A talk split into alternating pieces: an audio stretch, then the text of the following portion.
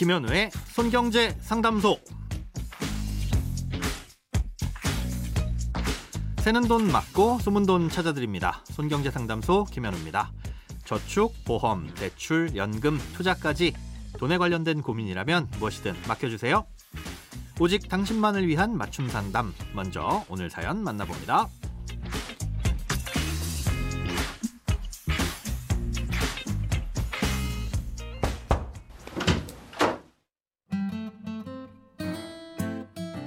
할아버지가 돌아가시면서 부모님께 걱정거리가 생겼습니다. 할아버지께서 생전에 빚이 많으신 상태였다고 하시더라고요. 그런데 그 빚을 갚기 위해서 저희 아버지와 큰아버지, 고모가 돈을 들였다고 합니다. 빚을 다 갚지는 못했고 일부만 갚았는데 문제는 그렇게 들인 돈도 대출을 받아서 들인 겁니다. 이런 상황에서 할아버지가 돌아가셔서 저희 부모님은 할아버지의 빚과 함께 그 빚을 갚으려고 받은 대출까지도 갚아야 할 상황이 됐습니다. 저희 부모님도 은퇴하셔서 생활비 정도 버는 일을 하고 계신데 빚을 갚아야 한다니 막막합니다. 어떻게 도움을 받을 곳이 없을까요? 네, 상심이 크실 것 같습니다.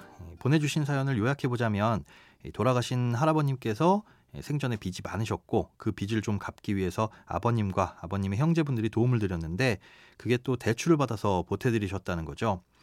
그런데 할아버님께서 돌아가신 후에 그때 받은 대출과 할아버님의 빚까지 갚게 돼서 막막하시다는 말씀이신 걸로 이해가 됩니다.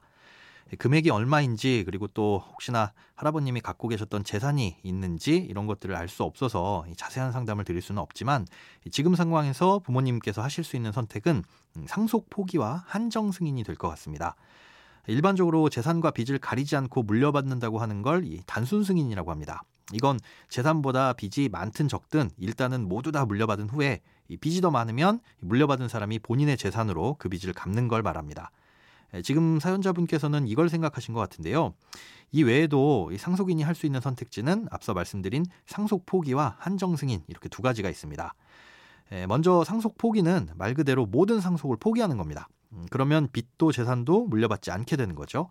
아, 이렇게 되면 그대로 끝나는 게 아니라 그 빚과 재산은 다음 상속 순위에 있는 사람에게 넘어가게 됩니다.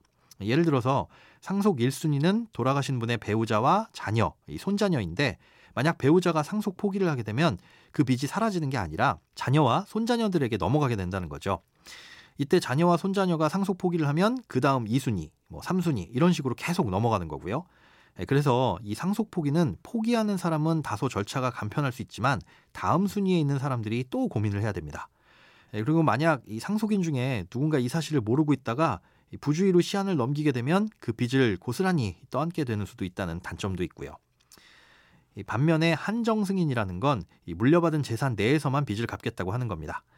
빚이 100이고 재산이 30이면 재산은 30, 빚도 30만큼 받아서 그 재산을 정리한 후에 30의 빚을 갚고 나머지 70의 빚은 사라지게 되는 거죠.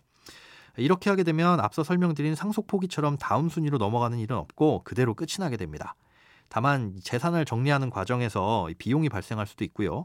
또 재산이 부동산이면 절차가 복잡할 수도 있고 처분이 어려운 재산일 경우 그만큼 상속인의 재산으로 빚을 또 갚아야 하는 수도 있습니다. 음, 그래서 이 둘 사이의 장단점을 잘 따져보시고 선택을 하시는 게 좋으실 것 같습니다. 여기에 더해서 부모님도 대출이 걱정이라고 하셨는데 이건 어쩔 수 없이 갚아야만 합니다. 하지만 자산의 규모에 비해서 대출이 너무 커서 못 갚으실 상황이라면 회생이나 파산 같은 채무 조정 제도도 고려해 보실 수 있습니다. 이런 제도는 소득과 재산의 규모에 따라서 다를 수 있기 때문에 신용회복위원회를 통해서 먼저 상담을 받아보시면 많은 도움이 되실 겁니다. 크고 작은 돈 걱정 혼자 끙끙 앓지 마시고 imbc.com 손경제상담소 홈페이지에 사연 남겨주세요. 검색창에 손경제상담소를 검색하시면 쉽게 들어오실 수 있습니다. 여러분의 통장이 활짝 웃는 그날까지 1대1 맞춤 상담은 계속됩니다. 돈 모으는 습관, 손경제 상담소.